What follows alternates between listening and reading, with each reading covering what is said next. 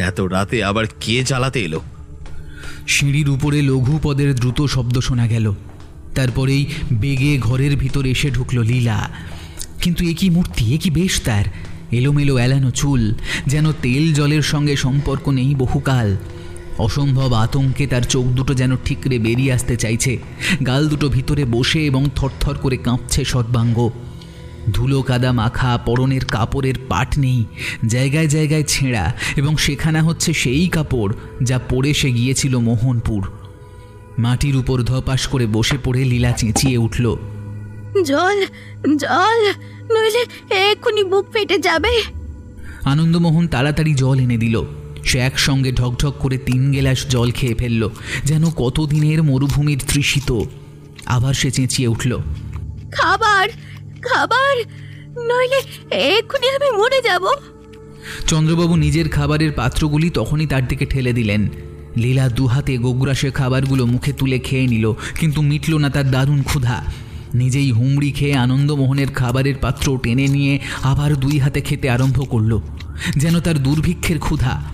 চন্দ্রবাবু নির্বাক বিস্ময়ে লীলার প্রকৃতি বিরুদ্ধ এই অস্বাভাবিক আচরণ লক্ষ্য করতে লাগলেন। আনন্দমোহনও পানাহার শেষ করেই ভীত স্বরে লীলা বলে উঠল সব কথা পরে হবে। যদি যদি আমাকে বাঁচাতে চাও শিগগির একজন ভালো রোজাকে ডেকে আনো। একটু দেরি করো না একটুও না। আনন্দমোহন রোজা ডাকতে ছুটল তক্ষণে। সেই পাড়াতেই এক বিখ্যাত রোজার বাড়ি ছিল। মিনতি ভরা কণ্ঠে লীলা বলল জ্যাঠামশাই তোমার দুটি পায়ে পড়ি এ ঘরে আমাকে একলা পেলে যেও না। যাব না মা যাব না। আমি তোর কাছেই থাকব। হ্যাঁ আমার কাছেই থাকো। একলা হলেই আমি মরবো। তোর কথার মানে কিন্তু আমি বুঝতে পারছি না। আগেই বলেছি এ ঘরের মাঝের এক দরজা দিয়ে পাশের ঘরে যাওয়া যায় এবং দেখাও যায় তার ভিতরটা। সেই দিকে তাকিয়ে আঁতকে উঠে লীলা অতি আর্তস্বরে আবার চিৎকার করে উঠল ওগো ওগো সে এসেছে সে এসেছে।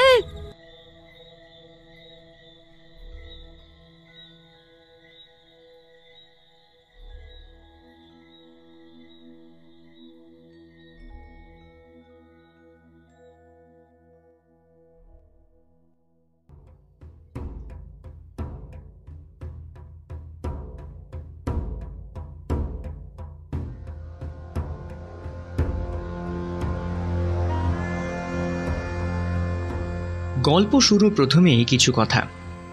আপনাদের ভালোবাসায় আমাদের চ্যানেলটি দু হাজার সাবস্ক্রাইবার কমপ্লিট করেছে। কিন্তু দেখি অনেকেই সাবস্ক্রাইব না করে চলে যান। এটা সত্যি আমাদের কাছে খুবই দুঃখজনক। আপনাদের ভালোবাসায় আমরা একটু একটু করে আজ এই পর্যায়ে এসে পৌঁছেছি। কাজেই সকল শ্রোতা বন্ধুদের অনুরোধ করছি প্লিজ প্লিজ আমাদের সাবস্ক্রাইব করবেন এবং পাশে থাকবেন। আগামীতে যাতে করে আপনাদের জন্য আরও ভালো ভালো গল্প এনে উপস্থাপন করে উঠতে পারি। গল্পের ঠিকানার সমস্ত গল্প চ্যানেলের পাশাপাশি স্পটিফাইতেও শুনতে পারবেন। লিংক ডেসক্রিপশন বক্সে পেয়ে যাবেন। হঠাৎ একদিন চন্দ্রবাবুর বাড়ি চৌকাঠে দৌড়তে দৌড়তে এসে আছড়ে পড়ে লীলা। তার সারা শরীর ভয়ে আতঙ্কে কাঁপছে। হাত পা ঠান্ডা হয়ে এসেছে। শরীরে দাগ, আর বারবার ভয়ে পিছন ফিরে তাকাচ্ছে সে। যেন কারুর আশার কথা ভেবে তার শীত দাঁড়াবে ঠান্ডা স্রোত নামছে। হঠাৎ সে প্রচণ্ড ভয়ে কাঁপতে কাঁপতে গুনিন ডাকবার কথা বলে, কিন্তু গুনিন আসা মাত্রই সমগ্র ঘর বাড়ি জুড়ে ওঠে এক বিভৎস ঝড়। দ্রুত আনন্দমোহন লীলাকে নিয়ে দৌড়তে থাকে শ্মশানের দিকে, আর তখনই লীলার হাতের হ্যারিকেনের আলোয় ভেসে ওঠে এক বিভৎস দৃশ্য। লীলা ভয়ার্ত চিৎকার করে আর আনন্দমোহন আতঙ্কে অজ্ঞান হয়ে যায় তখনই। কি ছিল সেই দৃশ্য? আর লীলাকে কে আর কেনই বা পিছুতাড়া করছিল? কি লুকিয়ে আছে শ্মশানে? শুনতে থাকুন হেমেন্দ্র কুমার রায় রচিত এক ভয়ঙ্কর গ্রাম বাংলার ভূতের গল্প, মোহনপুরের শ্মশান। গল্প পাঠে সৌমাল্য এবং পিনাকি। গল্পের সূত্রধার আমি সৌমাল্য। শুরু হচ্ছে আজকের গল্প। শঙ্কর বসু ছিলেন পেশায় অধ্যাপক এবং আমার বন্ধু। এবারের পুজো ছুটিটা তার দেশের বাড়িতে কাটাবার জন্য আমাকে সঙ্গে নিয়ে গেলেন। তার দেশের বাড়ি বর্ধমানের দামোদর নদের ধারে। এর আগে আর কখনো আসেনি এখানে। তার বৈঠকখানায় ঢুকেই একখানা বড় তৈলচিত্রের দিকে আমার দৃষ্টি আকৃষ্ট হলো। চিত্রের বিষয়বস্তু এই, চারিধার অন্ধকার একজন তরুণী তার ডান হাতে একটা সেকেলে লণ্ঠন। লণ্ঠন ধরা হাতটা উঁচু করে তুলে ধরেছে সে। তরুণীর দেহের অন্যান্য অংশ অন্ধকারের ভেতর প্রায় মিলিয়ে গিয়েছে। কেবল ভালো করে দেখা যাচ্ছে তার মুখখানি। অপূর্ব জীবন্ত সৌন্দর্যে ভরা সেই মুখ। সেই মুখের ঠিক পেছনেই খানিক স্পষ্ট ও খানিক অস্পষ্টভাবে দেখা যাচ্ছে আর একটা মূর্তি। সে মূর্তি এক যুবকের। সে যুবকের মুখ চোখে ফুটে উঠেছে বিষম বিস্ময় ও দারুণ আতঙ্ক। তরুণীর লণ্ঠনের আলোতে যুবক বোধহয় এমন কোনো ভয়ঙ্কর দৃশ্য দেখতে পেয়েছে, যাতে মানুষের বুকের রক্ত জমে যায় বরফের মতো। অদ্ভুত বিষয়বস্তু। তরুণী কি দেখাতে চাইছে এবং যুবক কেনই বা এত ভয় পেয়েছে? ছবিতে তার কোনো ইঙ্গিত নেই। শঙ্কর হেসে বলল, কি দেখছ অমন করে হিমাংশু? এরকম রহস্যময় ছবি বোধহয় তুমি আগে কখনো দেখনি? না না। ছবির ওপর থেকে চোখ না সরিয়েই বললাম আমি এই ছবিতে চিত্রকর কি দেখাতে চাইছে? ছবিতে যে দৃশ্য রয়েছে মনে হচ্ছে এই পৃথিবীতে কোনো একদিন সত্যি সত্যি তা ঘটেছিল। শঙ্কর বলল তোমার অনুমান মিথ্যে নয়। ছবিখানি আঁকা হয়েছে একটি সত্য ঘটনাকে অবলম্বন করে। কি সেই ঘটনা? উফ ভয়ঙ্কর। এই ছবিতে ফুটে উঠেছে একটি বিয়োগান্তক নাটকের শেষ দৃশ্য। ওই যে তরুণী ওর নাম লীলা। আর ওই যে যুবক ওর নাম আনন্দমোহন সেন। কে ওরা? লীলা হচ্ছে সেই সময়কার প্রখ্যাত চিত্রকর চন্দ্রমোহন চৌধুরীর একমাত্র কন্যা। আনন্দমোহন ছিল তাঁরই কৃতি ছাত্র এই ছবি সেই আনন্দমোহনেরই আঁকা। ছবির এই দৃশ্য যখন বাস্তবে ঘটেছিল তখন তার ছিল তরুণ বয়স। লীলা বা আনন্দমোহন কেউই এখন আর বেঁচে নেই। এখন পুরো কাহিনীটা শুনি বললাম আমি। আমার বাবা আনন্দমোহনের নিজের মুখ থেকে গল্পটি শুনে আমায় বলেছিলেন অনেক দিন আগে। বাবাকে আনন্দমোহন খুব ভালোবাসত তাই মারা যাওয়ার আগে বাবাকে এই ছবিখানা উপহার দিয়ে গিয়েছিল।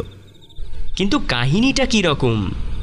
একটু ধৈর্য ধরো। অলৌকিক কাহিনী সবসময় জমে রাতের নিরালা পরিবেশে। তার মানে তুমি বলতে চাইছো গল্পটি শুধু ভয়ানকই নয় অলৌকিকও। শুনলেই বুঝবে। তারপর সেদিন সন্ধেবেলায় বসে বসে শঙ্করের মুখ থেকে ছবিটার ব্যাপারে পুরো কাহিনীটা শুনলাম। সেই সন্ধেটা ছিল বাস্তবিকই অলৌকিক গল্প শোনার পক্ষে রীতিমতো উপযোগী। সন্ধ্যের আগেই ঝমঝম করে বৃষ্টি নেমেছে। ঝোড়ো হাওয়ার উদ্দাম দীর্ঘশ্বাসে বাগানের গাছপালাগুলো থেকে থেকে মর্মর শব্দে আর্তনাদ করে চলেছে। মেঘে মেঘে ঢাকা আকাশ, পৃথিবী ঘেরা অন্ধকারের ঘেরা টোপে। মাঝে মাঝে অন্ধকারকে ধাক্কা মেরে মেঘের পর্দা ছিঁড়ে আকাশ থেকে পৃথিবীতে সাত করে নেমে আসছে বিদ্যুতের তীব্র শিখা। এবং ক্ষণিকের জন্য দেখা যাচ্ছে বিপুল দামোদরের উচ্ছ্বসিত তরঙ্গভঙ্গ। লম্বা চওড়া বারান্দা, একটা সেকেলে গোল মার্বেল টেবিলের ওপর টিম টিম করে জ্বলছে হ্যারিকেনের ল্যাম্প। তার স্বল্প আলো বারান্দার অন্ধকারকেই প্রকট করেছিল মাত্র। স্পষ্ট করে কিছুই দেখা যাচ্ছে না এবং অস্পষ্টতার মধ্যে পাওয়া যাচ্ছে বেশ একটা রহস্যের সম্ভাবনা। বাইরের দিকে মুখ করে এবং দেওয়ালের দিকে পিঠ রেখে দুখানা পুরনো ইজি চেয়ারের ওপর চুপ করে বসে আছি আমরা দুই বন্ধু, শঙ্কর এবং হিমাংশু। কোথাও নেই মানুষের কাজের বা কণ্ঠের সাড়া শব্দ। আমরা উপভোগ করছিলাম এই বৃষ্টিধারা ধৌত নির্জনতা। বোধ করি বৃষ্টি আর ঝড়কে ফাঁকি দেবার জন্যই হঠাৎ একটা বাদুড় ভেতরে এসে বারান্দার ছাদ ঘেঁষে দুই ডানা দিয়ে ঝটপট শব্দ তুলে উড়ে বেড়াতে লাগল। আমি বললাম লেখকেরা অলৌকিক গল্প বলবার সময় প্রায়ই বাদুড়ের উল্লেখ করেন। তোমারও গল্পে বাদুড় আছে নাকি? না। তাহলে সেই ভ্রম সংশোধনের জন্যই বাদুড় নিজেই এসে হাজির হয়েছে। রসিক বাদুড়কে ধন্যবাদ।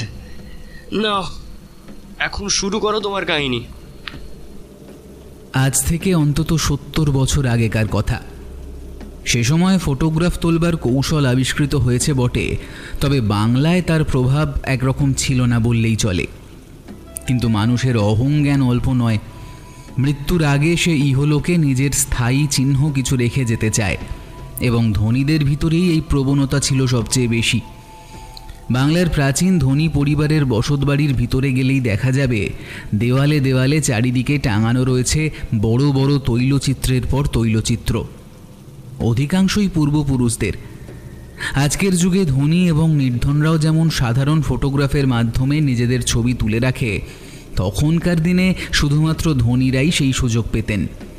কিন্তু সেকালে তাদের মধ্যে কেবল তৈলচিত্রের চলন ছিল, আর এজন্য তারা বড় বড় চিত্রকরকে আহ্বান করতেন। সে যুগের সাধারণ গেরস্তরা এই বিলাসিতাকে মনেও ঠাঁই দিতে পারত না, কারণ তৈলচিত্র আঁকাতে যত টাকা দরকার তত টাকা থাকতো না তাদের পকেটে। চন্দ্রমোহন চৌধুরী বা চন্দ্রবাবু সে যুগের একজন নামজাদা মূর্তি চিত্রকর ছিলেন। শিল্পী সমাজে তার ছিল ওস্তাদ বলে খ্যাতি এবং ধনী সমাজে তার ছিল বিশেষ সমাদর। চন্দ্রবাবুর ছাত্রও ছিল অনেক। অবসরকালে তিনি তাদের চিত্র সম্বন্ধে শিক্ষা দিতেন। তার ছাত্রদের মধ্যে সবচেয়ে প্রিয় ছিল আনন্দমোহন। আনন্দমোহন ছিল যাকে বলে অনাথ। তার বাড়ি, ঘর, মা, বাবা, আত্মীয়, স্বজন কেউই ছিল না। কিন্তু আনন্দমোহনের চিত্রাঙ্কন পটুতা ও মিষ্ট প্রকৃতি দেখে তার প্রতি আকৃষ্ট হয়েছিলেন চন্দ্রবাবু। তাকে তিনি নিজের বাড়িতে আশ্রয়ও দিয়েছিলেন, নিজের ছেলের মতো করে। চন্দ্রবাবুর পক্ষে আনন্দমোহনের মতো একজন শক্ত, সামর্থ্য, বিশ্বস্ত যুবকের আবশ্যক ছিল অত্যন্ত। চন্দ্রবাবু ছিলেন চিরকুমার। নিজে আর্ট নিয়ে এতটাই মত্ত হয়ে থাকতেন যে প্রৌঢ় বয়সেও তার কখনো মনে হয়নি যে প্রত্যেক মানুষের মতো তার জীবনেও বিয়ে নামক অনুষ্ঠানটির প্রয়োজন আছে। তার প্রয়াত ছোট ভাইয়ের একটি মেয়ে ছিল, তার নাম লীলা। গৃহস্থালির সমস্ত কর্তব্য সেই পালন করত। আর গৃহস্থালির বাইরের যা কিছু কাজ, তার ভার ছিল আনন্দমোহনের ওপর। এই দুজনের হাতে সমস্ত ভার ছেড়ে দিয়ে চন্দ্রবাবু নিশ্চিন্ত হয়ে করতেন কলা লক্ষ্মীর সেবা। কলকাতায় হট্টগোল চন্দ্রবাবুর মোটেও ভালো লাগতো না। অথচ তার পক্ষে কলকাতার সঙ্গে সম্পর্ক না রাখলেই নয়। তাই তিনি বাস করতেন শহরতলির এমন এক জায়গায়, যেখানে শহরের কাছাকাছি থেকেও উপভোগ করা যায় পল্লী প্রকৃতির নির্জনতা। ভাবো একবার সত্তর বছর আগে সেই সময়ের কথা। তখন কলকাতায় ছিল না ইলেকট্রিক, না মোটর, না ছিল বাস, না ছিল আধুনিক সুযোগ সুবিধে। অনেক রাস্তায় থাকতো মিটমিটে তেলের আলো এবং অনেক রাস্তায় দুধারে থাকতো খোলা ড্রেন। খোলা ঘর এবং বস্তি দেখা যেত যেখানে সেখানে। আজ কলকাতায় তুমি সরকারি বাগান ছাড়া ছোট বড় মাঠ প্রায় খুঁজেই পাবে না। কিন্তু তখনকার দিনে কলকাতার বহু স্থানেই এত মাঠ ময়দান আর ছোটোখাটো জঙ্গলের মতো ছিল যে সেখানে গেলে শহরে বসেই দেখতে পাওয়া যেত পল্লী বাংলার ছবি। শহরের অবস্থাই যখন এরকম ছিল, তখন শহরতলির অবস্থা কীরকম ছিল বুঝতেই পারছ। তখন টালিগঞ্জ প্রভৃতি স্থানে গেলে মনে হতো অরণ্যে এসেছি। এমনই জায়গাতে ছিল চন্দ্রবাবুর বসত বাড়ি এবং ওর চিত্রশালা ছিল সেখান থেকে খানিক দূরে কলকাতার প্রান্ত সীমায়। আসল গল্প শুরু করার আগে আরেকটা কথা বলে রাখি। লীলার বয়স হয়েছিল ষোলো সতেরো। তখনকার দিনে হিন্দুর ঘরে এই বয়সের কোনো মেয়ে কুমারী থাকতো না। কিন্তু চন্দ্রবাবু ছিলেন ইংরেজি মেজাজের লোক। তিনি মনে করতেন, এত অল্প বয়সে কোনো মেয়ের বিয়ে হওয়া ঠিক নয়। কেবল পরমা সুন্দরী বললেও লীলার রূপের সঠিক বর্ণনা দেওয়া যায় না। সে ছিল অদ্ভুত রূপসী। গায়ের রং, গড়ন, মুখ, চোখ ছিল এমন ধারা যে খুঁজলেও তার জোড়া মিলত না। তার উপর লীলার প্রকৃতিও ছিল অতি মধুর, অতি নম্র। সুতরাং এমন একটি মেয়ের দিকে যে যুবক আনন্দমোহন আকৃষ্ট হবে, এ হচ্ছে খুব সহজ কথা। মনে মনে সে অদূর ভবিষ্যতে লীলাকেই নিজের সহধর্মিনী রূপে কল্পনা করত। লীলাও বোধহয় তা বুঝতে পারত, যদিও আনন্দমোহন কোনোদিনও তা মুখে প্রকাশ করেনি। আনন্দমোহন এবং লীলা ছিল একই জাতের লোক। তবু আপাতত লীলার সঙ্গে যে তার বিবাহ কার্যত অসম্ভব, এ সত্য আনন্দমোহনের অজানা ছিল না। কারণ আগেই বলেছি, আনন্দমোহন ছিল অনাথ, পরের আশ্রয়ে বাস করে। সে লীলাকে বিয়ে করতে চাইলে হয় চন্দ্রবাবু খাপ্পা হয়ে উঠবেন, নয়তো হেসেই উড়িয়ে দেবেন এই অদ্ভুত প্রস্তাব। অতএব নিজেকে যথাসম্ভব তাড়াতাড়ি তৈরি করে তোলবার চেষ্টা করছিল আনন্দমোহন। চন্দ্রবাবু নিজেই মত প্রকাশ করেছেন আর্ট স্টুডেন্ট হিসেবে আনন্দমোহনের শিক্ষা প্রায় সম্পূর্ণ হয়ে এসেছে। অল্প দিনের মধ্যেই সে স্বাধীনভাবে চিত্রাঙ্কন ব্যবসা অবলম্বন করতে পারবে। স্বাধীন হওয়ার অর্থই হচ্ছে অর্থ উপার্জন করবার ক্ষমতা। ধনী সমাজে আনন্দমোহনের যদি পসার হয়, তাহলে তার হাতে লীলাকে সমর্পণ করতে চন্দ্রবাবুর নিশ্চয়ই আপত্তি হবে না। আনন্দমোহন দিনের পর দিন গুনছিল সেই আশাতেই। সেদিন সন্ধে হয় হয়। অন্যান্য ছাত্ররা বিদায় নিয়েছে। চিত্রশালার মধ্যে কাজ করছে আনন্দমোহন একাকী। একখানি বড় ঘর, দোতলার ওপরে এখানে সেখানে দেওয়ালের ওপর রয়েছে অনেকগুলো ছোট, বড়, সম্পূর্ণ বা অসম্পূর্ণ ছবি। সবই তৈলচিত্র। তখনকার দিনে শিক্ষিত বাঙালি চিত্রকররা সাধারণত জলীয় রং বা ওয়াটার কালার ব্যবহার করতেন না। জলীয় রং ব্যবহার করত যারা, শিক্ষিতরা অবজ্ঞা করে তাদের ডাকতেন পটুয়া বলে।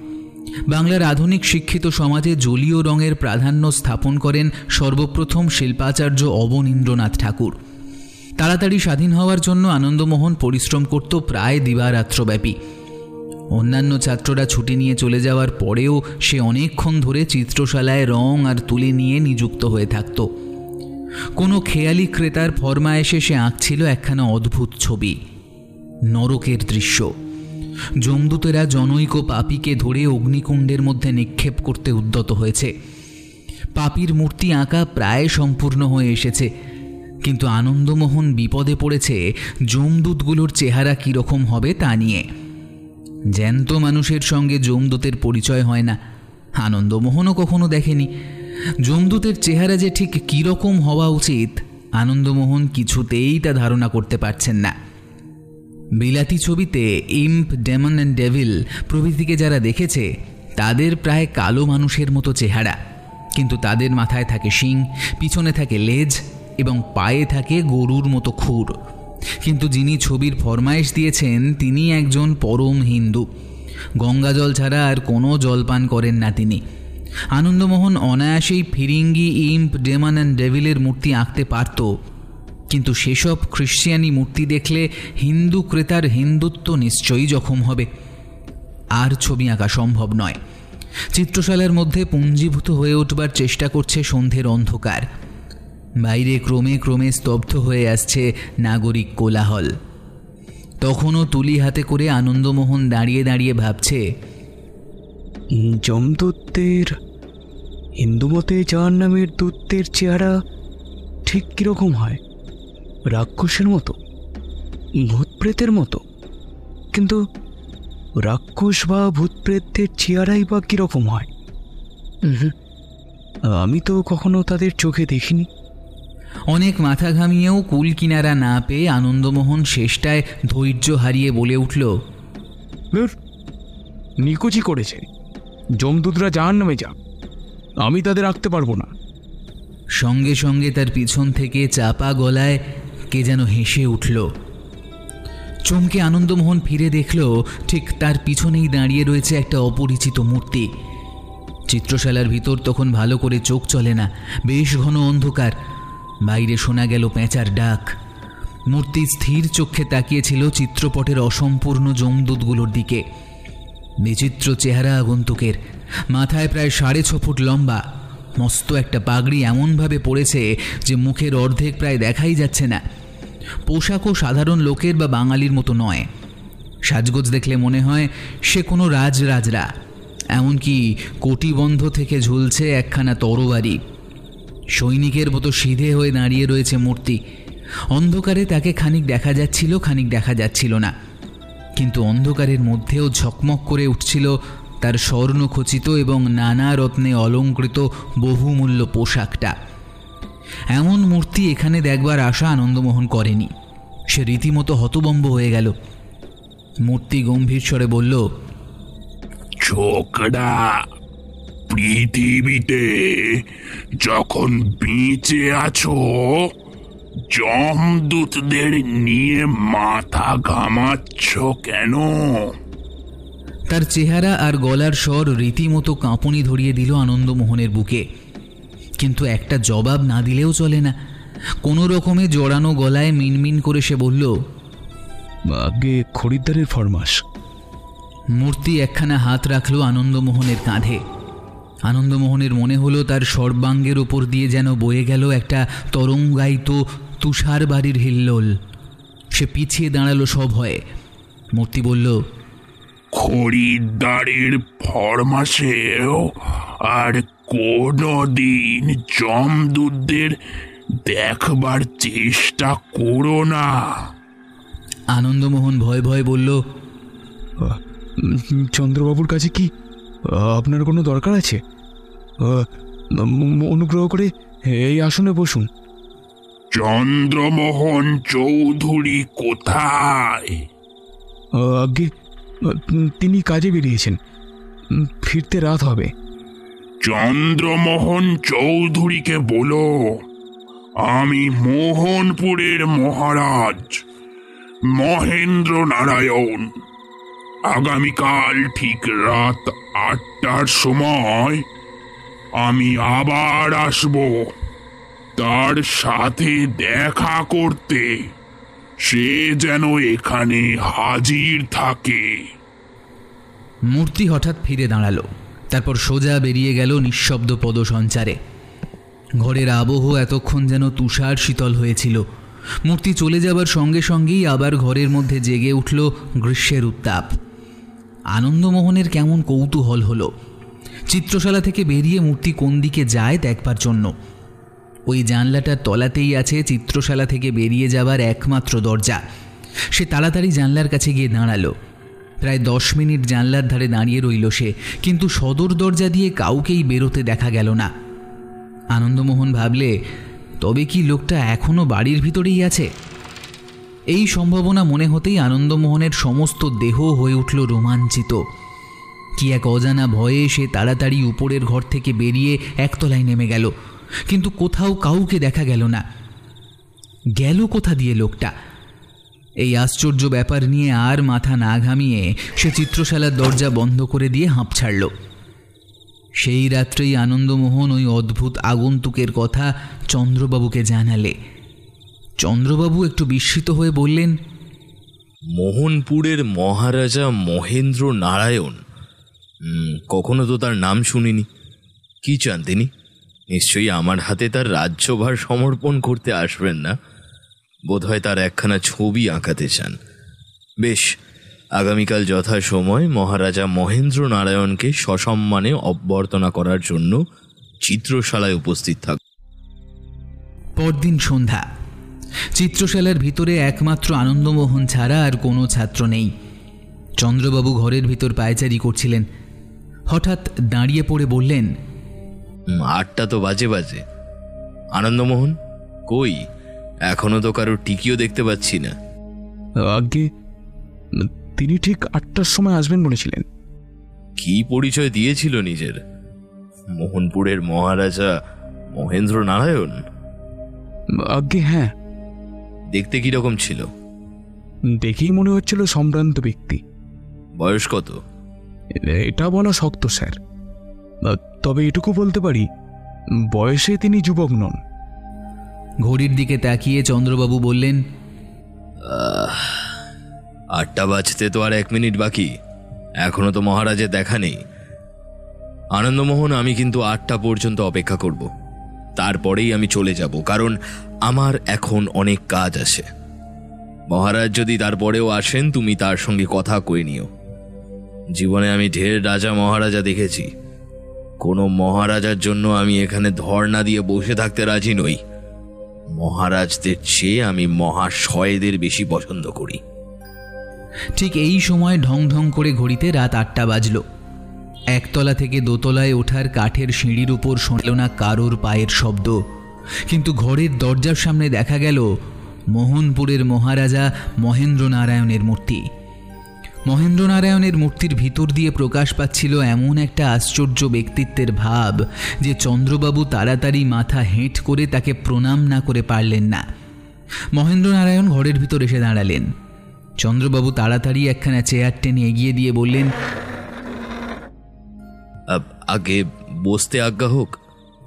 মহেন্দ্রনারায়ণ সেদিকে ভ্রুক্ষেপও করলেন না দাঁড়িয়ে রইলেন। চন্দ্রবাবু বললেন আপনি কি মোহনপুরের মহারাজ বাহাদুর? প্রশ্নের জবাব না দিয়ে মহেন্দ্রনারায়ণ হাত তুলে আনন্দমোহনকে দেখিয়ে বললেন তোমার ও লোকটি কি বিশ্বস্ত? আগে হ্যাঁ অত্যন্ত বিশ্বস্ত। পরিচ্ছদের ভিতর থেকে একটা ছোট্ট বাক্স বের করে মহেন্দ্রনারায়ণ বললেন এই বাক্সটা নিয়ে ওকে কাছাকাছি কোনো জহুরির কাছে যেতে বলো। ও যাচাই করে আসুক। এই বাক্সের ভেতর যা আছে তার দাম কত? বাক্সটি নিয়ে আনন্দমোহন বেরিয়ে গেল ঘর ছেড়ে। জহুরির বাড়ি যেতে তার বেশিক্ষণ লাগল না। জহুরির কাছে এসে আনন্দমোহন বলল বাক্সটা খুলে দেখুন। বাক্সের ভিতর ছিল নানা রকম রত্নখচিত অলংকার। জহুরি তা দেখে সবিস্ময় বলল আনন্দমোহন বাবু এত সব জড়োয়া গহনা কার? মোহনপুরের মহারাজার। জহুরি পরম বিস্ময়ে বলল আশ্চর্য এরকম জড়োয়া গহনা এই কালেও কেউ ব্যবহার করে নাকি? কেন? গহনাগুলো কি ভালো নয়? বলেন কি এমন চমৎকার গহনা আজকাল কেউ পরা তো দূর দেখতেও পায় না। এরকম খাঁটি গহনার চল ছিল সেই নবাবি আমলে। এগুলোর দাম বলতে পারেন? নিশ্চয়ই পারি। জহুরি গয়নাগুলো নিয়ে বেশ খানিক্ষণ পরীক্ষার পর বলল হুম ভারী দামি গহনা দেখছি। দাম কত হবে? দশ লক্ষ টাকার কম তো নয়। শুনে আনন্দমোহনের মাথা ঘুরতে লাগল। দশ লক্ষ টাকার ভার বহন করে এখানে এসেছে সে। অথচ কিছুই অনুভব করেনি। দশ লক্ষ টাকা এত হালকা। সেই সময় দশ লক্ষ টাকা প্রায় কয়েক কোটি টাকার সমান। ওদিকে আনন্দমোহন ঘর থেকে বেরিয়ে আসবার পরেই মহেন্দ্র নারায়ণ গম্ভীর স্বরে বললেন, শোনো চন্দ্রমোহন, এখানে আজ আমার মিনিট কয়েকের বেশি থাকবার উপায় নেই। কিছুদিন আগে কলকাতার এক রঙ্গালয়ে তোমার ভ্রাতুষ্পুত্রীকে আমি দেখেছিলাম।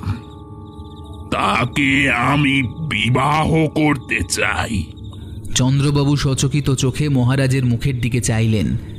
কি শুনলেন ঠিক যেন বুঝে উঠতে পারলেন না। অদ্ভুত প্রস্তাব। মহারাজ অবিচলিত কণ্ঠে বললেন তুমি অবাক হচ্ছ কেন? আমার চেয়ে ধনী পাত্র পাবার আশা তুমি করো নাকি? চন্দ্রবাবু তখনও জবাব দিতে পারলেন না। কেবল এই অদ্ভুত প্রস্তাব বা বিস্ময়ের জন্য নয়। আগন্তুককে দেখে তার বুকের ভিতর জাগ্রত হয়েছে কেমন এক অজ্ঞাত আতঙ্ক। তার ইচ্ছে হলো তিনি সেখান থেকে এক ছুট্টে পালিয়ে যান। কিন্তু কেবল ভদ্রতার খাতিরেই সেই ইচ্ছা তিনি দমন করলেন। অনেক কষ্টে শেষটায় তিনি বললেন মহারাজ বাহাদুর আপনার প্রস্তাব শুনে নিজেকে ভাগ্যবান মনে করছি। কিন্তু লীলা বালিকা নয় তার মত না নিয়ে আপনাকে কেমন করে কথা দেব বলুন তো? মহেন্দ্র নারায়ণ বললেন শোনো চন্দ্রমোহন আমাকে ছলনা করবার চেষ্টা করো না। আমি জানি তুমি লীলার একমাত্র অভিভাবক। তোমার অনুরোধ সে কিছুতেই অমান্য করবে না। বলতে বলতে মহারাজ চন্দ্রবাবুর দিকে দুপা গিয়ে এলেন। চন্দ্রবাবু পিছিয়ে গেলেন। তার ভয় আরও বেড়ে উঠল। এই অদ্ভুত মূর্তির কাছে একলা থাকাও বিপজ্জনক। তিনি মনে মনে প্রার্থনা করলেন হে ঈশ্বর আনন্দমোহনকে অবিলম্বে আমার কাছে পাঠিয়ে দাও। ও ও যেন ও যেন এক্ষুনি ফিরে আসে। মহেন্দ্রনারায়ণ অধীর কণ্ঠে বললেন বলো তোমার মত কি? চন্দ্রবাবু আমতা আমতা করে বললেন কি কিন্তু কিন্তু মহারাজ আপ- আপনার জাতি? বাধা দিয়ে মহারাজ বললেন আমার জাতি? তুমি কি জানো না? রাজা রাজরারা সব জাতেই বিবাহ করতে পারে। কিন্তু আর কোনো কিন্তু নয়। শোনো সেই ছোকরা বাক্স নিয়ে ফিরে এলেই শুনবে। তার ভিতর আছে লক্ষ লক্ষ টাকার জড়োয়া গহনা। এ গহনা লীলাই পাবে। তার উপর যৌতুক স্বরূপ আমি দেব আরও দশ লক্ষ টাকা। এর পরেও তোমার আপত্তি আছে। মহেন্দ্রনারায়ণ নিষ্পলক নেত্রে চন্দ্রবাবুর মুখের পানে তাকিয়ে রইলেন। চন্দ্রবাবুর মনে হলো সেই জ্বলন্ত দৃষ্টি যেন তার সমস্ত ইচ্ছা শক্তি হরণ করে নিচ্ছে। তার মুখ দিয়ে যেন ইচ্ছের বিরুদ্ধেই বেরিয়ে গেল আমার কোনো আপত্তি নেই। ঠিক এই সময় গয়নার বাক্স নিয়ে ফিরে এলো আনন্দমোহন। তাকে দেখে চন্দ্রবাবু যেন মনের ভিতর খানিকটা জোর পেলেন। ভাবলেন আর একটু আগে যদি ছোকরা আসতো তাহলে আমি কথা দিতাম না। আনন্দমোহন বলল জহুরি গয়নাগুলো দেখে জানালো বাক্সের ভেতর দশ লক্ষ টাকার গহনা আছে। চন্দ্রবাবুকে লক্ষ্য করে মহেন্দ্রনারায়ণ বললেন শুনলেন?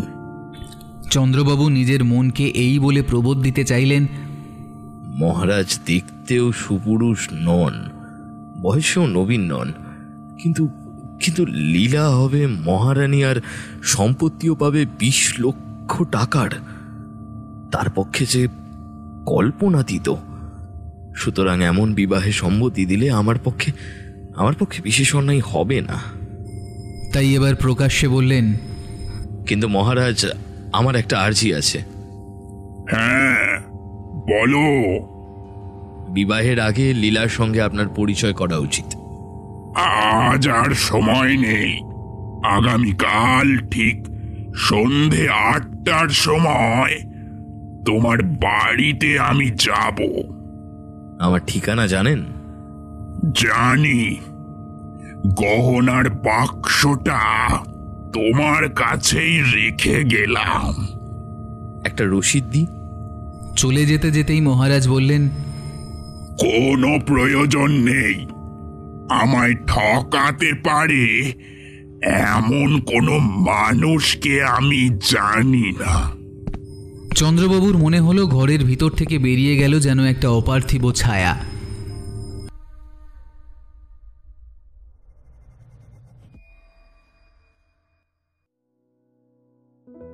নমস্কার শ্রোতা বন্ধুরা আপনারা শুনছেন গল্পের ঠিকানা, গল্প পিয়নের পছন্দের ঠিকানা। কেমন লাগছে গল্পটা? সেটা অবশ্যই কমেন্ট করে জানান। আর হ্যাঁ সাবস্ক্রাইব করতে ভুলবেন না কিন্তু। শুনতে থাকুন গল্পের পরবর্তী অংশ। আনন্দমোহন নিজের সন্দেহ ভঞ্জনের জন্য আজও গিয়ে দাঁড়াল জানলার ধারে। গতকালের মতো আজও মহারাজকে দরজা দিয়ে বেরোতে দেখা গেল না। ব্যাপারটা বড়ই আশ্চর্য, বড়ই অদ্ভুত, বড়ই ভয়াবহ। কিন্তু মুখে সে কিছুই প্রকাশ করল না। আর এসব কথা নিয়ে আলোচনা করার মতো মনের অবস্থাও ছিল না তার। সে বুঝল, তার সুখের মেঘে আগুন লাগতে আর দেরি নেই।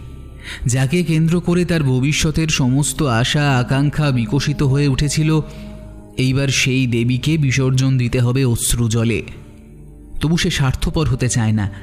লীলা যদি সুখী হয় হোক সে মোহনপুরের মহারানী। পরের দিন রাত আটটার কিছু আগে চন্দ্রবাবু অতিথি সৎকারের জন্য আহার্যের আয়োজন করেছিলেন প্রচুর। ডিমের পরোটা, লুচি, পোলাও, মাংস, তিন রকমের মাছ, তিন রকম নিরামিষ তরকারি, রুই মাছের ডিমের চাটনি, ইলিশ মাছের ডিম ভাজা, সন্দেশ, রসগোল্লা, দই, রাবড়ি আর ছানার পায়েস।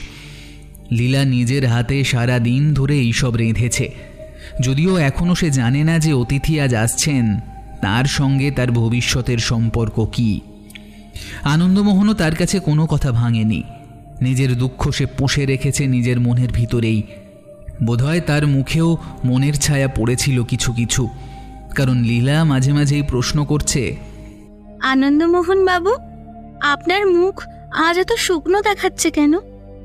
আনন্দমোহন সহাস্যে লীলার প্রশ্ন উড়িয়ে দিয়েছে এই বলে শরীরটা আজ তেমন ভালো নেই। কাঁটায় কাঁটায় রাত আটটা বাজল। সঙ্গে সঙ্গে ঘরের দরজায় দেখা গেল মহারাজ মহেন্দ্র নারায়ণকে ধক করে উঠল চন্দ্রবাবুর বুকের ভিতরটা। মহারাজের এমন আকস্মিক আবির্ভাব তিনি প্রত্যাশা করেননি। ঠিক মনে হলো মহারাজ যেন হাওয়ার ভিতর থেকে আত্মপ্রকাশ করলেন। যদিও এমন চিন্তা হাস্যকর, তবু চন্দ্রবাবুর এটাই মনে হলো। কেবলমাত্র বিস্মিত হল না আনন্দমোহন। সে এটাই আশা করেছিল। মহারাজ দরজার কাছ থেকেই বললেন আমার হাতে আধ ঘণ্টার বেশি সময় নেই। তোমার ভ্রাতুষ্পুত্রী কোথায়? চন্দ্রবাবু বললেন দোতলায়। তবে চলো দোতলায়। মনে রেখো কাঁটায় কাঁটায় সাড়ে আটটার সময় আমায় এখান থেকে যেতে হবে। ভালো করে মহেন্দ্র নারায়ণের দিকে তাকিয়ে এবার চন্দ্রবাবু শিউরে উঠলেন। আনন্দমোহনেরও দুই চক্ষু হয়ে উঠল বিস্ফারিত। মহেন্দ্র নারায়ণ আজ এসেছেন এক পদস্থ সৈনিকের বেশে এবং তার মুখখানা আজ ভালোভাবেই দেখা যাচ্ছে। আর সে কি মুখ? মুখের চামড়ার রং একেবারে হলদে। তাতে জীবনের কোনো পরশ নেই যেন। রংহীন ফ্যাকাশে চামড়া। চোখের উপরে আর নিচে সাদা অংশটাই বেশি দেখা যাচ্ছে। যেন চোখ উল্টে আছে, নয়তো কোনো বদ্ধ উন্মাদের চোখ।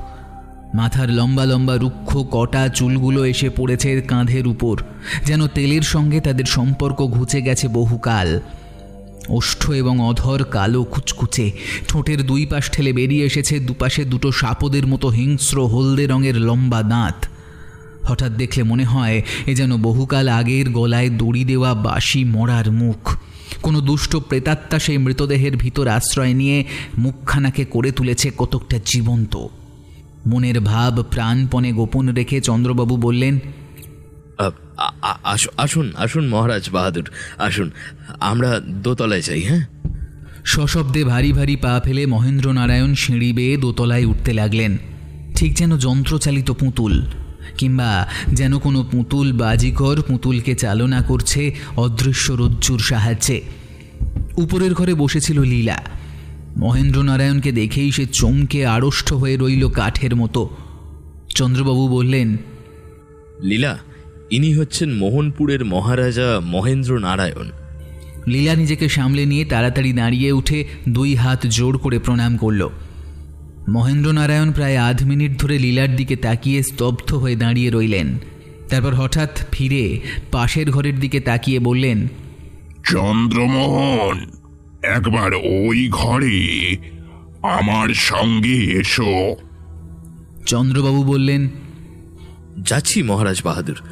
আপনার যখন সময় নেই তখন তাড়াতাড়ি খাওয়ার ব্যবস্থাটা করে যাই। মহেন্দ্র নারায়ণ অত্যন্ত বিস্মিত স্বরে বললেন খাবার? চন্দ্রনাথ বললেন মহারাজ বাহাদুর আপনাকে খাবার দাবার শক্তি কোথায় আমার? সামান্য আয়োজন করেছি মাত্র। সামান্য বা অসামান্য কোনো খাদ্যই আমি গ্রহণ করতে পারব না। সে কি? লীলা সারাদিন ধরে এত কষ্ট করে রাঁধল? বাজে সময় নষ্ট করো না। পাশের ঘরে চলো। অগত্যা আর বাক্যবায় না করে মহেন্দ্র নারায়ণকে নিয়ে চন্দ্রবাবু পাশের ঘরে গিয়ে ঢুকলেন। বললেন এখন এখন কি আদেশ বলুন? এই নাও দশ লক্ষ টাকার নোট। লীলাকে আমি সঙ্গে নিয়ে মোহনপুরে ফিরে যেতে চাই। চন্দ্রবাবু আশ্চর্য হয়ে বললেন বিবাহ না করি আমাদের বংশের নিয়ম। পাত্র রাজধানীতে নিয়ে গিয়ে পাত্রীকে বিবাহ করবে। চন্দ্রবাবু বিনীতভাবে বললেন মহারাজার রাজ্যের কথা আমি জানি না কিন্তু এদেশে ও নিয়ম অচল। মহেন্দ্র নারায়ণ সিধে হয়ে দাঁড়ালেন। মাথায় তিনি যেন উঁচু হয়ে উঠলেন আরও এক ফুট। দীপ্ত চক্ষে চন্দ্রবাবুর দিকে তাকিয়ে গম্ভীর স্বরকে আরও গম্ভীরতর করে বললেন চন্দ্রমোহন, আমাকে তোমাদের দেশের নিয়ম মেনে চলতে হবে নাকি? লীলাকে আমার হাতে সমর্পণ করবে বলে তুমি কথা দিয়েছ। নিজের কথা রাখতে তুমি বাধ্য। আগামীকাল লীলাকে আমার সঙ্গে মোহনপুরে যেতে হবে। বুঝলে? বুঝলে? বুঝলে? মহারাজের সেই দীপ্ত দৃষ্টির মধ্যে ছিল যেন কোনো জাদু। আবার চন্দ্রবাবুর মনে হলো তার সমস্ত ইচ্ছা শক্তি যেন বিলুপ্ত হয়ে গেল। সামনের মূর্তি যেন প্রভু তিনি যেন গোলাম। মাথা নত করে চন্দ্রবাবু বললেন যে আজ্ঞে তাই হবে। মহেন্দ্র নারায়ণ বলতে লাগলেন আগামীকাল সকাল দশটার সময় সিপাহীদের সঙ্গে ডুলি আসবে। লীলা যেন প্রস্তুত থাকে। তার সঙ্গে আর কেউ যেতে পারবে না। এই আমার আদেশ। তুমি কথা দিয়েছ। এ আদেশ অমান্য করে নিজের বিপদ ডেকে এনো না। বলেই মহেন্দ্রনারায়ণ হঠাৎ ঘর ছেড়ে বেরিয়ে গেলেন বাইরে এবং তারপর বেরিয়ে গেলেন বাড়ির ভিতর থেকে। চন্দ্রবাবু আচ্ছন্নের মতো দাঁড়িয়ে রইলেন। লীলা ও আনন্দমোহন সেই ঘরের মধ্যে এসে ঢুকল। লীলা শিউরে উঠে বলল ও মহারাজের কি ভয়ঙ্কর চেহারা। চন্দ্রবাবু যেন স্বপ্নাবিষ্টের মতো বললেন ভয়ঙ্কর চেহারা? লীলা সভয়ে বলল মাগো তুমি কি লক্ষ্য করে দেখোনি? মহারাজা যতক্ষণ এখানে ছিলেন একবারও তার চোখের পাতা পড়েনি? ঠিক যেন মরা মানুষের চোখ। আনন্দমোহন বলল আমি আরেকটা ব্যাপার লক্ষ্য করেছি। শ্বাস প্রশ্বাসের জন্য জ্যান্ত মানুষের বুক ওঠে নামে। কিন্তু মহারাজের বুক ছিল একেবারে স্থির। ঠিক যেন মরা মানুষের বুক। চন্দ্রবাবু বললেন তোমরা তোমরা ভুল দেখেছ। মরা মানুষ কখনো চলে ফেরে? কথা কয়। লীলা বলল তা ঠিকই কিন্তু আমি যদি একটি রাজ্যও পাই তবু দ্বিতীয়বার তোমার ওই মহারাজ বাহাদুরকে দেখতে রাজি হব না। চন্দ্রবাবু শান্ত স্বরে বললেন আমি বললেও রাজি হবি না। লীলা আদর করে দুই হাতে তার গলা জড়িয়ে ধরে বলল তুমি বললে সব পারি? পারিস তো। হ্যাঁ জেঠামশাই। তাহলে শুনে রাখ ওই মহারাজ বাহাদুরের সঙ্গেই তোর বিয়ে হবে। আমি কথা দিয়েছি। লীলা দারুণ বিস্ময়ে চমকে উঠল। চন্দ্রবাবু আবার বললেন আগামীকাল সকাল দশটার সময় তোকে মোহনপুরে নিয়ে যাওয়ার জন্য মহারাজের লোকজন আসবে। সঙ্গে আমরা কেউ থাকব না। তোর বিয়ে হবে মোহনপুরেই। চন্দ্রবাবুর মনে হলো কথাগুলো যেন তিনি নিজে বললেন না। কেউ যেন জোর করে তাকে বাধ্য করল কথাগুলো বলতে। লীলা চেয়ে রইল বিস্ফারিত চোখে। চন্দ্রবাবু আবার বললেন মহারাজ বাহাদুর তোর জন্য বিশ লক্ষ টাকার সম্পত্তি আমার আমার হাতে দিয়েছেন। লীলা আর কিচ্ছু বলল না। মাথা নত করল কেবল। লীলা মোহনপুরে চলে গিয়েছে। তার অভাবে সমস্ত বাড়িখানা কেমন ফাঁকা ফাঁকা ঠেকছে। চন্দ্রবাবুর আর কিচ্ছু ভালো লাগছে না। নিজেকে তার অপরাধী মনে হচ্ছে। একজন অজানা, কেবল কেবল অজানা নয়, প্রাচীন বয়সী এবং ভয়াবহ কুৎসিত বিদেশির হাতে টাকার লোভে এমন করে লীলাকে সমর্পণ করা তার পক্ষে উচিত হয়নি কিছুতেই। না জানি তিনি লীলার চোখে কতখানি হীন হয়ে পড়েছেন। কিন্তু লীলা তো জানে না, তার কোনো উপায় ছিল না। মহেন্দ্র নারায়ণ নিশ্চয়ই কোনো মায়াবী। সে যখনই এসেছে, তখনই কি এক মন্ত্রগুণে তাকে যেন বশ করে ফেলেছে। তার সামনে তিনি হারিয়ে ফেলতেন তার সমস্ত নিজস্বতা। তার হাতে লীলাকে সমর্পণ করেছেন সম্পূর্ণ নিজের অজ্ঞাত সারে। লীলার সঙ্গে দেখা হলে এই সত্যটা তাকে বুঝিয়ে দিতে হবে। আনন্দমোহনও ওদিকে যে মনমরা হয়ে আছে, সে কথা বলাই বাহুল্য। চন্দ্রবাবুর বাড়িতেও সে খুব অল্পক্ষণই থাকে। চিত্রশালায় গিয়ে দিনের পর দিন অধিকাংশ সময়ে সে কাজকর্মের মধ্যে ডুবে থেকে ভুলবার চেষ্টা করল লীলার অভাব। তিন দিনের কাজ সে শেষ করে ফেলে একদিনেই। প্রায় এক মাস কেটে গেল। লীলার কোনো খবর নেই। একদিন আনন্দমোহনকে ডেকে চন্দ্রবাবু বললেন ব্যাপার বড় ভালো বুঝছি না। কি ব্যাপার? যাওয়ার সময় লীলা আমায় বলে গিয়েছিল নিয়মিতভাবে চিঠিপত্র লিখবে কিন্তু কিন্তু এই গত এক মাসে তো তার একখানা চিঠিও পেলাম না। এর কারণ কি? হয়তো তার অসুখ করেছে। হুম, আমারও সেই ভাবনাই হচ্ছে। এখন কি করা উচিত বলো দেখি? মোহনপুরে নিজে একবার গিয়ে দেখুন না। মহারাজ যদি অসন্তুষ্ট হন? কেন? আমি তার তুলনায় গরিব। তুচ্ছ পোটো। সকলের সামনে আমাকে শ্বশুর বলে মানতে যদি তার তার বাঁধে? তবু আপনার একবার যাওয়া উচিত। তা ঠিক। লীলার প্রতিও তো আমার একটা কর্তব্য আছে। বেশ আনন্দমোহন কালকেই আমি মোহনপুরে যাত্রা করব। মোহনপুর হচ্ছে একটা ছোটখাটো শহর। প্রধান রাজপথটি মাঝারি আকারের। সোজা চলে গিয়ে শেষ হয়েছে রাজবাড়ির ফটকের সামনে। ফটকের মুখে বন্দুক ঘাড়ে করে পাহারা দিচ্ছে সুসজ্জিত সিপাহী। প্রকাণ্ড প্রাসাদ। মাঝখানে মস্ত গম্বুজ। চন্দ্রবাবু সিপাহীর কাছে গিয়ে জিজ্ঞাসা করলেন মহারাজ বাহাদুরের সাথে দেখা হবে? সিপাহী বলল ম্যানেজারকে জিজ্ঞাসা করুন। তিনি কোথায়? ওই যে ওই যে তিনি এই দিকেই আসছেন। যান গিয়ে জিজ্ঞাসা করুন। চন্দ্রবাবু দেখলেন একজন প্রৌঢ় ভদ্রলোক রাজবাড়ির ভিতর থেকে বেরিয়ে আসছেন। চন্দ্রবাবু তাকে নমস্কার জানালেন। ম্যানেজার বললেন মশাইয়ের কি চাই? একবার মহারাজ বাহাদুরের দর্শন প্রার্থনা করি। আপনি কোথা থেকে আসছেন? কলকাতা থেকে। আপনি মহারাজ বাহাদুরকে চেনেন? কিছু কিছু চিনি। কি সূত্রে তার সঙ্গে আপনার পরিচয়? চন্দ্রবাবু প্রথমে ভেবে রেখেছিলেন মহারাজের সাথে তার আসল সম্পর্কের কথা বাইরের কারোর কাছে ভাঙবেন না। কিন্তু এখন তাকে বাধ্য হয়ে বলতে হলো মহারাজ বাহাদুরের সঙ্গে আমার ভ্রাতুষ্পুত্রীর বিবাহ হয়েছে। ম্যানেজার সচমকে চন্দ্রবাবুর মুখের দিকে তাকালেন বললেন অসম্ভব চন্দ্রবাবু আহত কণ্ঠে বললেন কেন? অসম্ভব কেন?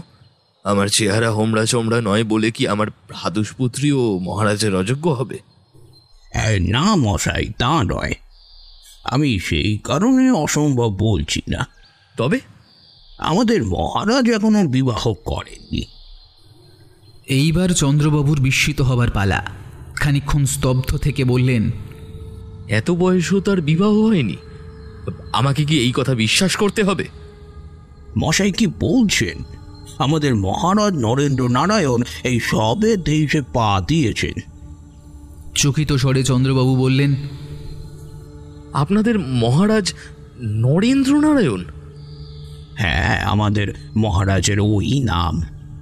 তবে কি কলকাতায় গিয়ে তিনি নাম ভারিয়েছিলেন কতদিন আগে কলকাতায় তার সঙ্গে আপনার দেখা হয়েছিল? হ্যাঁ, তা মাসখানেক আগে ম্যানেজার এইবার হেসে বললেন মশাই কোনো জুয়া চোরের পাল্লায় পড়েছেন? আমাদের মহারাজ নরেন্দ্র নারায়ণ গেল হপ্তায় বিলেত থেকে ফিরেছেন। বিলাতে তিনি আট মাসের মতো ছিলেন। চন্দ্রবাবুর মাথায় যেন এবার বাজ ভেঙে পড়ল। তবে কি তিনি লীলাকে সমর্পণ করেছেন কোনো প্রতারকের কবলে? তবু তিনি একটা নতুন সম্ভাবনার ইঙ্গিত পেয়ে জিজ্ঞেস করলেন এখানে মহারাজ মহেন্দ্র নারায়ণ বলে কেউ আছেন? একালে নেই তবে সেকালে ছিলেন। মানে?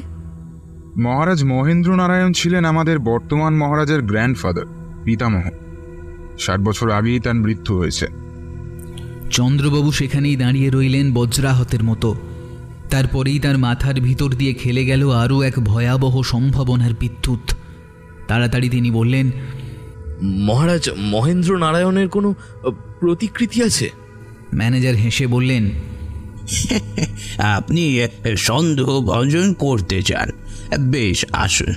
রাজবাড়ির বৈঠকখানায় মহারাজের পূর্বপুরুষদের অয়েল পেন্টিং আছে। প্রকাণ্ড বৈঠকখানা রাজকীয় ঐশ্বর্যে পরিপূর্ণ।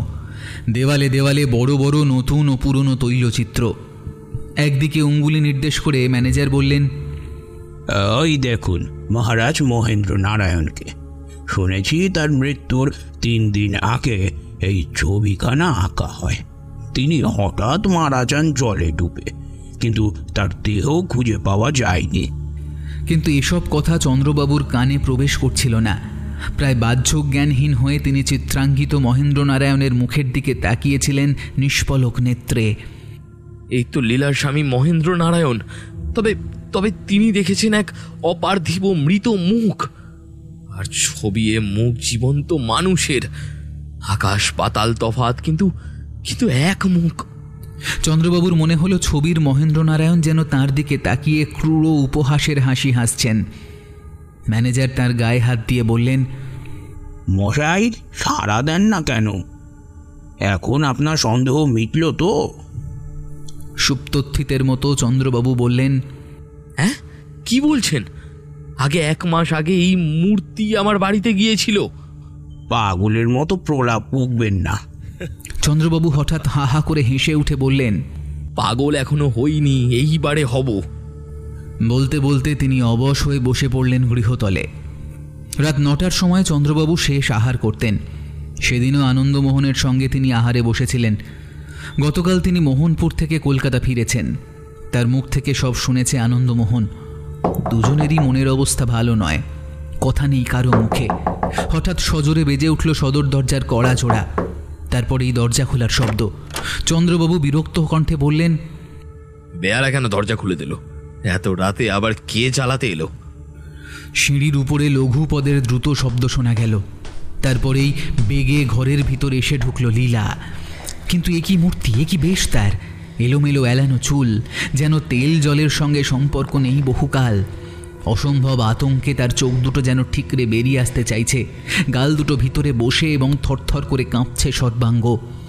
ধুলো কাদা মাখা, পরনের কাপড়ের পাট নেই, জায়গায় জায়গায় ছেঁড়া এবং সেখানা হচ্ছে সেই কাপড় যা পরে সে গিয়েছিল মোহনপুর।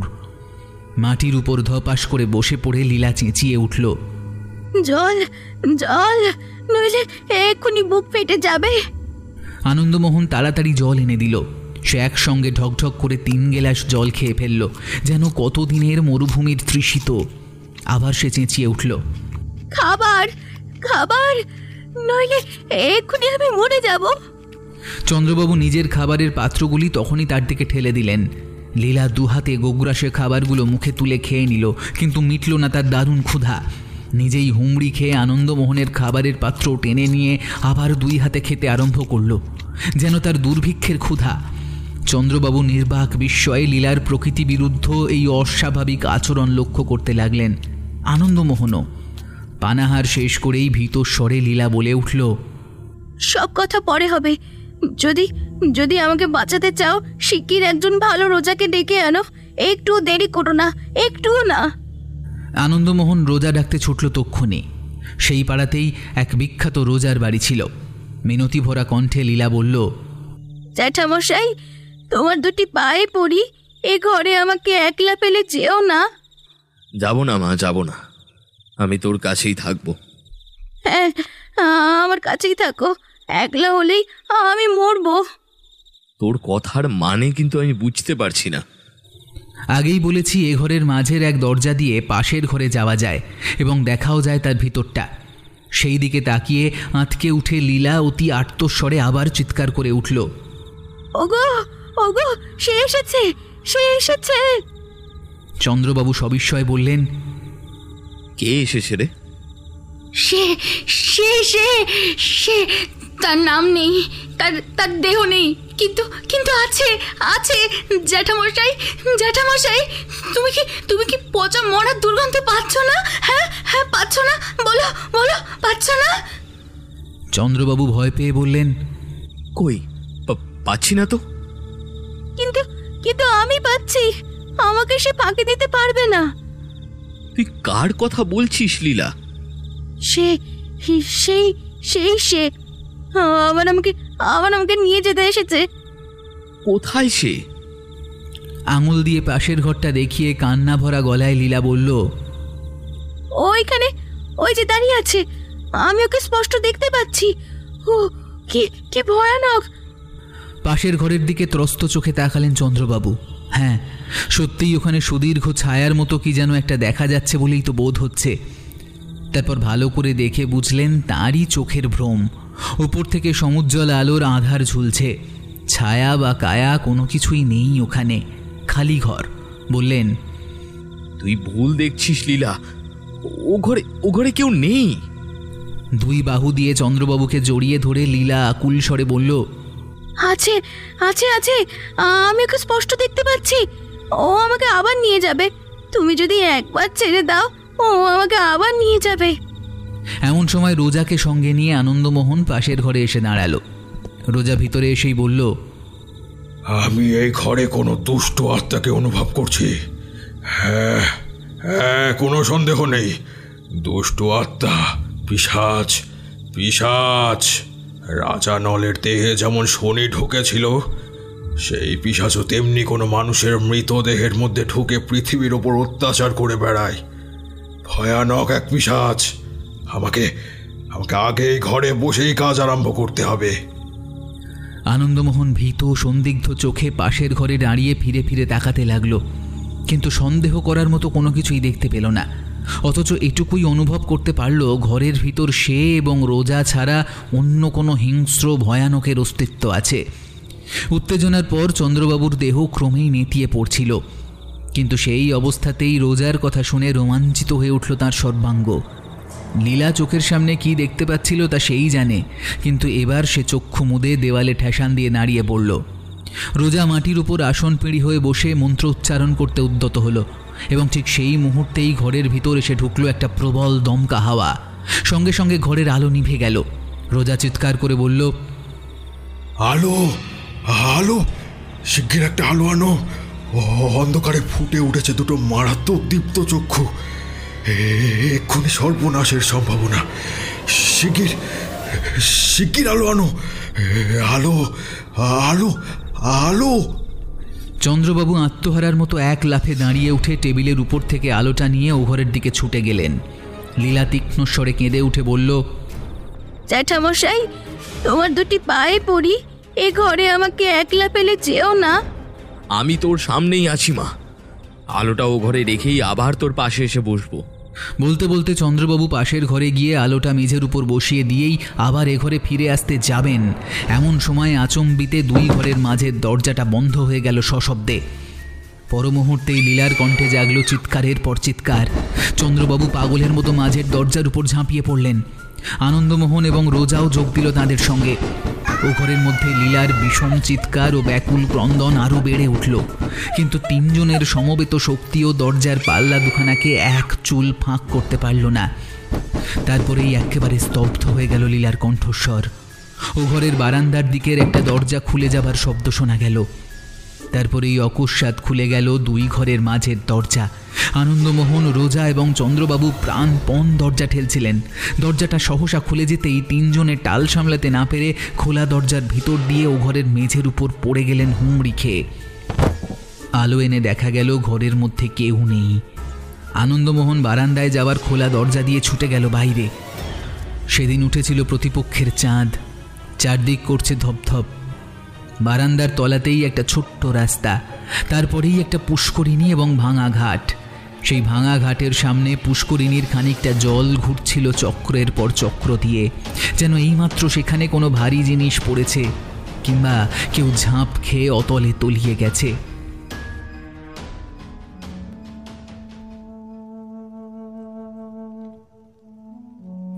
এক যুগ পরে তারপর কেটে গিয়েছে বারো বছর, অর্থাৎ এক যুগ। দেবতারা নাকি অমর, তাদের কথা বলতে পারি না, কিন্তু মানুষের পৃথিবীতে এক যুগ বড় অল্পকালের কথা নয়। এই দেখো না, ধরতে গেলে বারো বছরের মধ্যেই সমস্ত পৃথিবীতে রক্তসাগরের ঢেউ খেলার জন্য ধূমকেতুর মতো হিটলারের আবির্ভাব এবং অন্তর্ধান। এই বারো বৎসর পর লীলাকে না ভুললেও তার অভাব, আনন্দমোহনকে আর তেমনভাবে আঘাত দেয় না। চন্দ্রবাবু পরলোকে নিজের সম্পত্তি তিনি দান করে গিয়েছেন আনন্দমোহনকেই। এবং আনন্দও এখন একজন ভারত বিখ্যাত চিত্রকর। তার খ্যাতি হয়তো চন্দ্রবাবুর চেয়েও বেশি। সেদিন আনন্দমোহন চিত্রশালায় বসে নিজের মনে কাজ করছে। এমন সময় এক ভদ্রলোক এসে উপস্থিত। আনন্দ মুখ তুলে তার দিকে তাকিয়ে রইল জিজ্ঞাসু চোখে। আগন্তুক বলল, আমি মোহনপুরের মহারাজ নরেন্দ্রনারায়ণের প্রাইভেট সেক্রেটারি মোহনপুর। মোহনপুর? স্মৃতিবীণার একটি পুরাতন তার নতুন করে যেন বেজে উঠল অনেক দিন পর। বাইরে কোনো রকম চাঞ্চল্য প্রকাশ না করে আনন্দ জিজ্ঞাসা করল আমার কাছে কি দরকার? লোকটি বলল মহারাজ বাহাদুরের একখানা তৈরি চিত্র আঁকবার জন্য আপনি মোহনপুরে যেতে পারেন। পারিশ্রমিক যা চাইবেন তাই পাবেন। আনন্দমোহন সম্মতি জানালো। কবে যেতে পারবেন? আগামী রবিবার। যথাসময় আনন্দমোহন মোহনপুরে গিয়ে উপস্থিত হল। বৈঠকখানায় বসেছিলেন মহারাজ বাহাদুর। অতি সদালাপী লোক। তার সঙ্গে কথা কইতে কইতে হঠাৎ আনন্দ দৃষ্টি পড়ল দেওয়ালে ঝোলানো মহারাজ নরেন্দ্র নারায়ণের পূর্বপুরুষদের প্রতিকৃতিগুলোর উপর। মহারাজের কি একটা প্রশ্নের জবাব দিতে দিতে সে একেবারে থেমে গেল। বিস্ফারিত নেত্রে আড়ষ্ট হয়ে তাকিয়ে রইল মহেন্দ্র নারায়ণের ছবিখানার দিকে। তার মনে হলো ছবির মুখ যেন তাকে দেখেই নির্দয় ব্যঙ্গ ভরা হাসি হাসছে। মহারাজ নরেন্দ্র নারায়ণ বিস্মিত হয়ে বললেন মনে হচ্ছে আমার পিতামহের ছবি দেখে আপনি ভয় পেয়েছেন। কিন্তু কেন বলুন দেখি? আনন্দমোহন তাড়াতাড়ি নিজেকে সামলে নিল। সন্ধ্যের পর বেরিয়ে আনন্দমোহন বাসার দিকে ফিরে আসছে। মোহনপুরের প্রাসাদের একটা ঘরেই তার থাকার ব্যবস্থা হয়েছে। মোহনপুর এবং তার আশেপাশে দেখার কিছুই নেই। বন, মাঠ আর নদী ছাড়া। তখন চাঁদ উঠেছিল, খণ্ড চাঁদ। অন্ধকার একটুখানি পাতলা হয়েছিল বটে, কিন্তু ভালো করে নজর চলে না। তার উপর আনন্দ যেখান দিয়ে আসছিল, সেখানে পথের দুই ধারে দাঁড়িয়ে বড় বড় গাছের পর গাছ সৃষ্টি করেছে, চোখ অন্ধ করা অন্ধকার। তফাতে দেখা গেল একটা আলো। খানিক এগিয়ে আনন্দ দেখল, আলো হাতে করে দাঁড়িয়ে আছে একটা মূর্তি। আরও এগিয়ে বুঝল মূর্তিটা কোনো স্ত্রী লোকের। কাছে এসে দেখল লীলার মূর্তি। নিজের চোখকে আনন্দ বিশ্বাস করতে পারল না। চমৎকৃত হয়ে দাঁড়িয়ে রইল। দুই চোখ বিস্ফারিত। লীলা নীরবে হাসল। অতি মৃদু করুণ হাসি। আনন্দ বলল লীলা? ওষ্ঠাধারে তর্জনী রেখে লীলা কথা কইতে বারণ করল আনন্দকে। তারপর আনন্দকে তাকে অনুসরণ করতে ইশারা করল। বিনা বাক্য ব্যয় আনন্দ তাকে অনুসরণ করতে লাগল। লীলার পিছন পিছন যেতে যেতে তার হাতের লণ্ঠনের আলোতে আনন্দ এও লক্ষ্য করল, আজও লীলার পরনে সেই শাড়িটা, যেটা পরে সে যাত্রা করেছিল মোহনপুরের দিকে। বন এত নিস্তব্ধ যে একটা ঝিঁঝি পোকার ডাকও কানে আসছে না। গাছের একটা পাতারও শব্দ হচ্ছে না। পৃথিবী যেন মরে গিয়েছে, এটা যেন ইহলোক নয়, পরলোক। বন শেষ, নদীর ধার। কিন্তু জলকলরোল শোনা যায় না। মরা চাঁদের আলো, বাতাসও স্থির। নদীর ধারের একখানা পুরনো বাড়ির খানিকটা ভেঙে পড়েছে, খানিকটা দাঁড়িয়ে। লীলা লণ্ঠন হাতে তার ভিতর গিয়ে ঢুকল। একখানা মস্ত ঘর, তারই ভিতর গিয়ে দাঁড়াল লীলা এবং আনন্দমোহন। লণ্ঠনটা তুলে ধরল লীলা। সেই চাপা আলোয় আনন্দ দেখতে পেল খাটের উপর একেবারে সিধে হয়ে বসে আছে মোহনপুরের অতীতের মহারাজ মহেন্দ্র নারায়ণের ভীষণ মূর্তি। বিভৎস, ভয়ঙ্কর। বিকট চিৎকার করে আনন্দমোহন মূর্ছিত হয়ে পড়ল। পরদিন প্রভাতে নদীর ধারে মোহনপুরের শ্মশানে আনন্দকে পাওয়া গেল। তখনও তার জ্ঞান ফেরেনি। তার কাছে পড়েছিল একটা সেকেলে লণ্ঠন।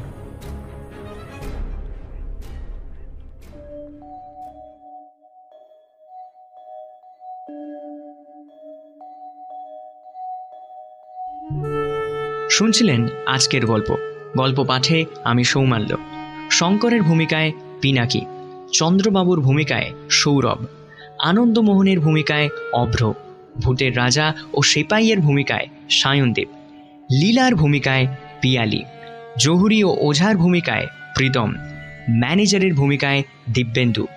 বর্তমান রাজা নরেন্দ্র নারায়ণের ভূমিকায় সৌম্যদেব নবগত লোকটির ভূমিকায় বিপুল। সাউন্ড ডিজাইন ও এসএফএক্সে বকুল, প্রচ্ছদ নির্মাণে সায়নদেব, থামনেল নির্মাণে রনি ভিএফএক্সে রণজয়। কেমন লাগল সেটা অবশ্যই কমেন্ট করে জানাবেন এবং ভালো লাগলে লাইক শেয়ার করে সাবস্ক্রাইব করে দেবেন। শুনতে থাকুন গল্পের ঠিকানা, গল্প পুয়নের পছন্দের ঠিকানা। খুব শীঘ্রই ফিরবো আরও একটি নতুন গল্প নিয়ে। শুভরাত্রি।